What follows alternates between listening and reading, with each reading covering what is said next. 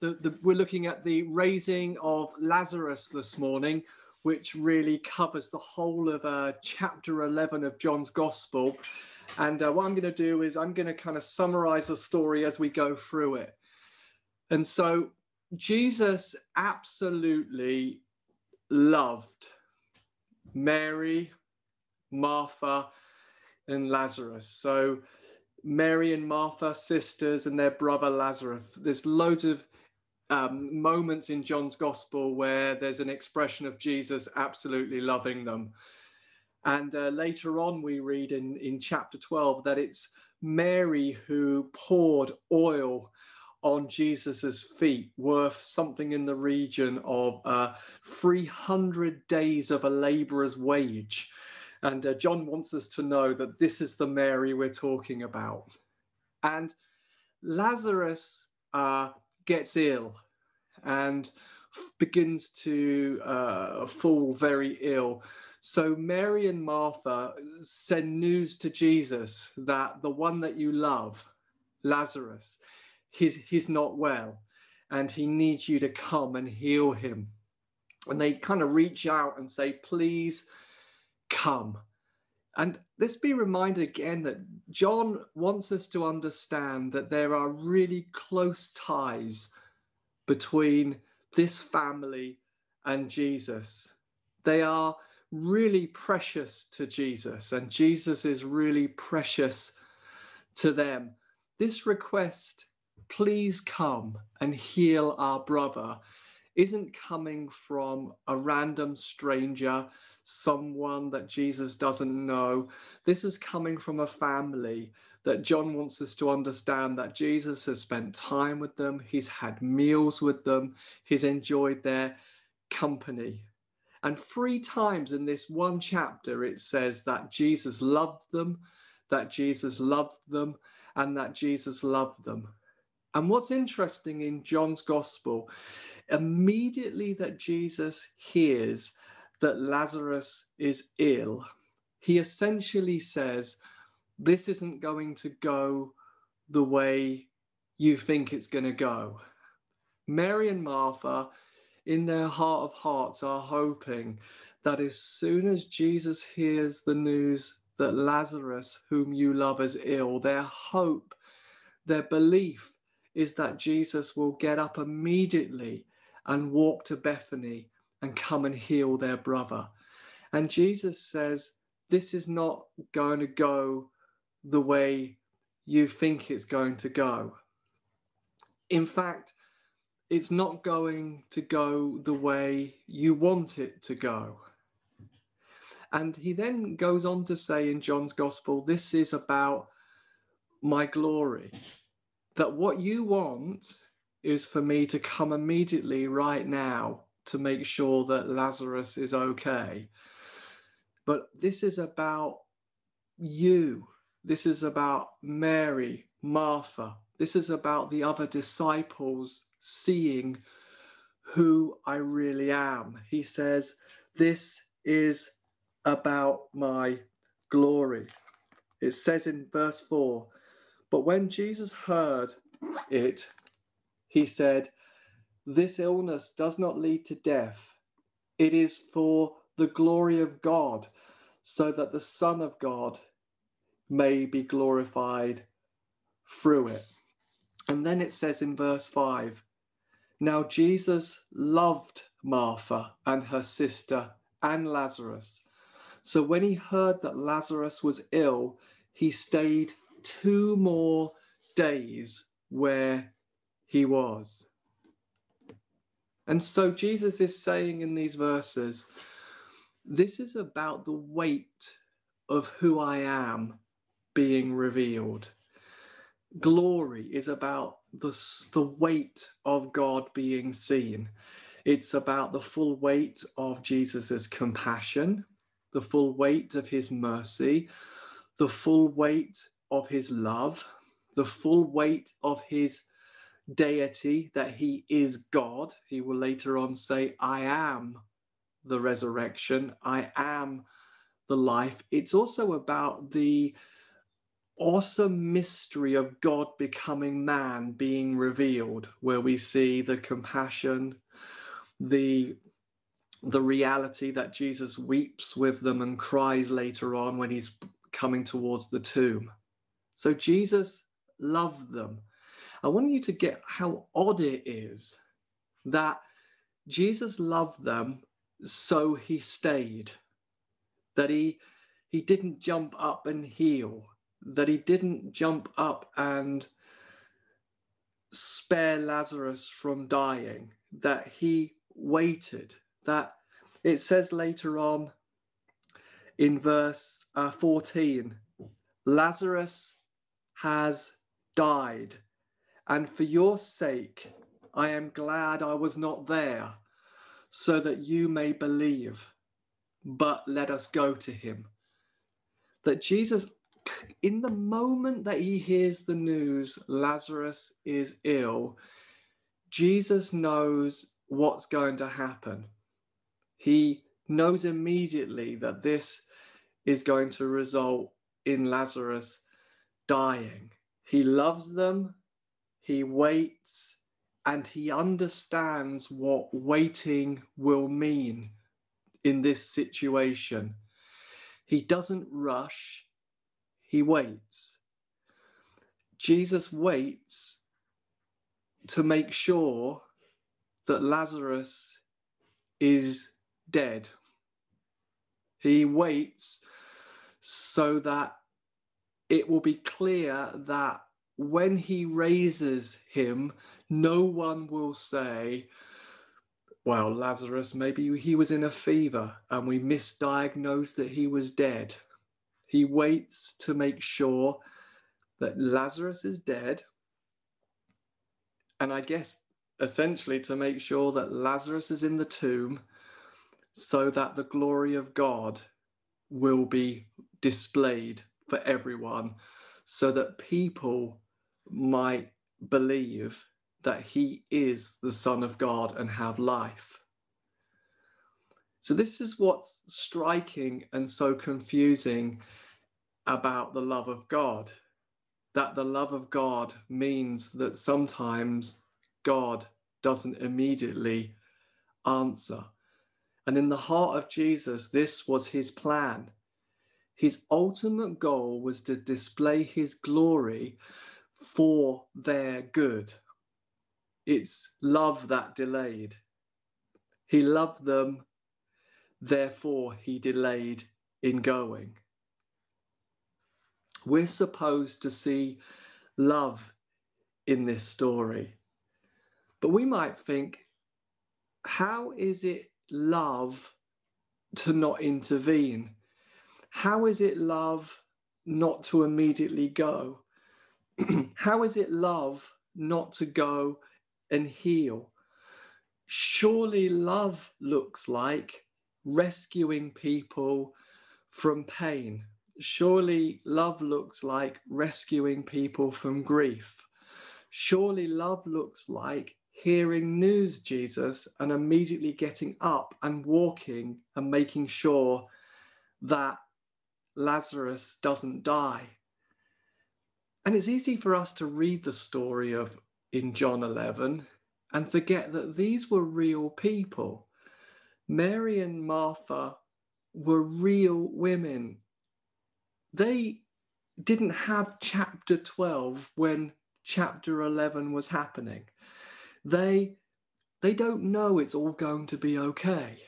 Sometimes we think, oh, they're okay. None of this is real. They weren't really touched by grief or mourning or distress because they knew Jesus was going to raise up Lazarus. No, they didn't know. In the middle of the grief, they have no idea that Jesus is even ever going to come and do what he was going to do. They didn't know he was going to be raised. All that Mary and Martha knew was this we asked Jesus to come, and he didn't come. And that's all they know. Now Lazarus is dead. Now Lazarus is buried. Now the tomb is sealed. We've lost our brother. And that's all they know. In a sense, they went to Jesus and asked. What would we call that today? We would call that prayer. We asked Jesus to move on our behalf. And all we can see in the middle of the situation, the grief, the storm, the distress, the darkness, the valley, the shadow of death is Jesus hasn't turned up. And that's all they can see. But for Jesus, this delaying, this holding back is an extravagant act of love because he wants to reveal in a greater way, a deeper way, in a more profound way, the reality of who he is. He wants them to see his glory. He wants to demonstrate to them that he is the resurrection and the life. Mary and Martha both had a limited perspective on Jesus.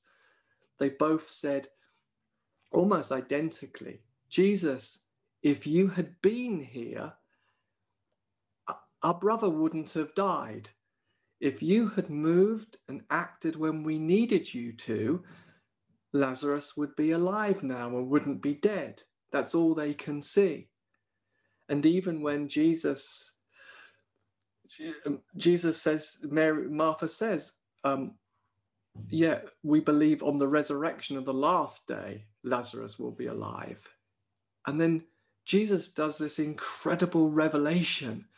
He says essentially, the one who is standing next to you right now is the resurrection, is the life. He's pointing to the fact that Lazarus isn't going to be raised on the last day, he's going to be raised today. And in this moment, Jesus is revealing something extraordinary. Throughout all of humanity, death has always been the last and greatest and most terrifying enemy.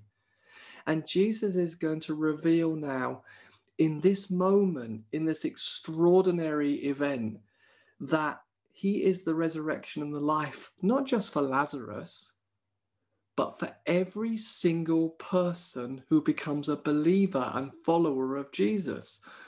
That for every man and woman and child who says that Jesus is Lord, he's going to reveal that he is the resurrection and the life.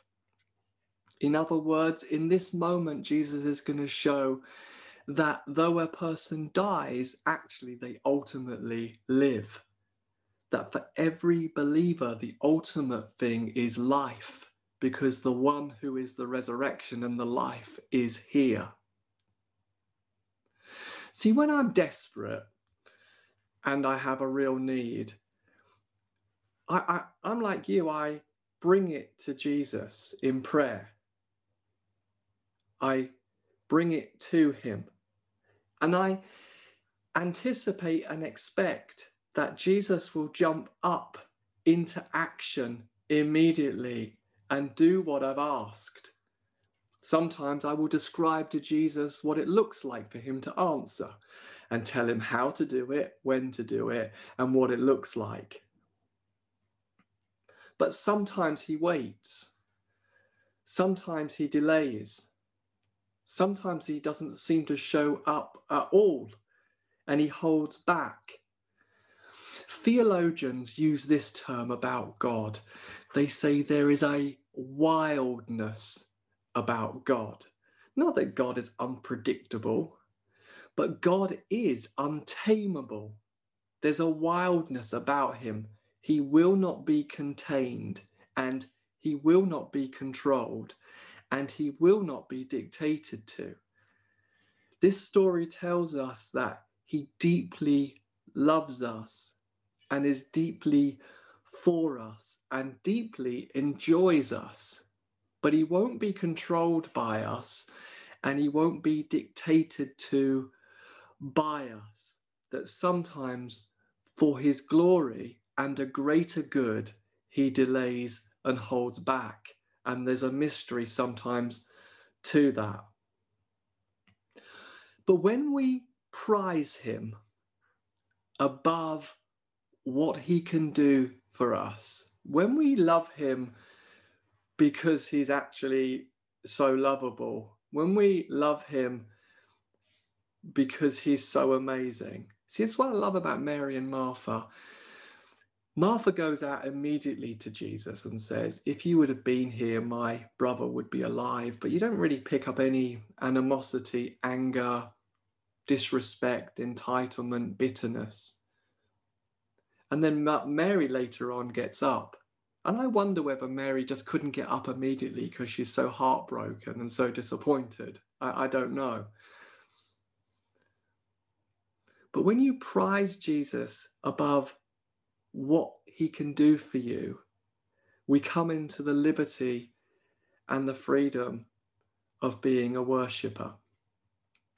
And in chapter 12, there's the most extraordinary act of worship where Mary, Martha, I love it. Martha's busy serving. She seems to always be busy serving. Mary is extravagantly pouring out this oil, this nard, getting ready Jesus for his burial. I, I'm not sure she realizes that, but that's what John later on says. This was preparing Jesus for his burial. And there's this extravagant worship. And don't we all want to be like Mary, so in love with Jesus, so aware that he's everything, so aware that we're bringing to him our requests and our longings and our hopes, but we're trusting him that even when he delays and doesn't arrive when we want him to, that he's good and he loves us and he knows what he's doing and he's going to work it all together for good.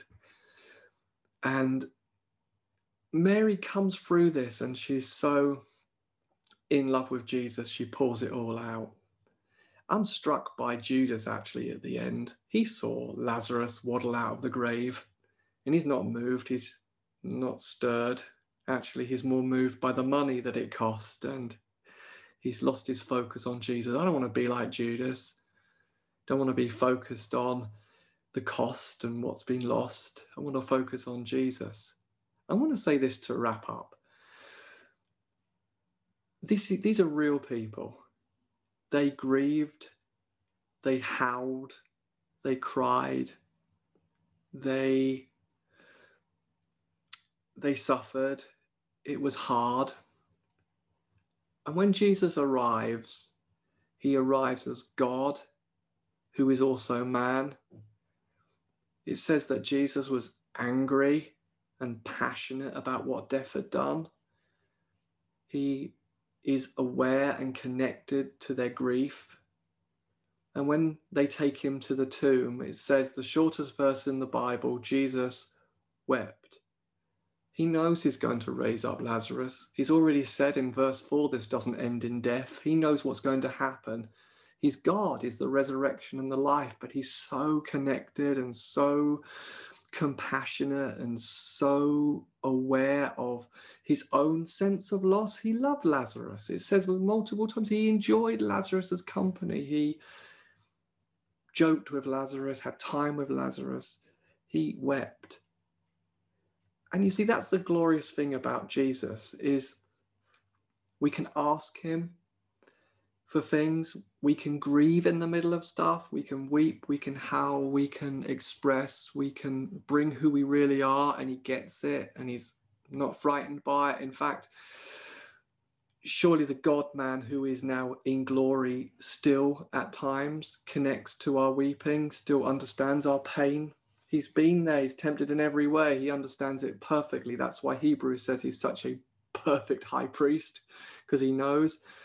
And at the same time, he has the power, authority as being God to bring solutions and answers.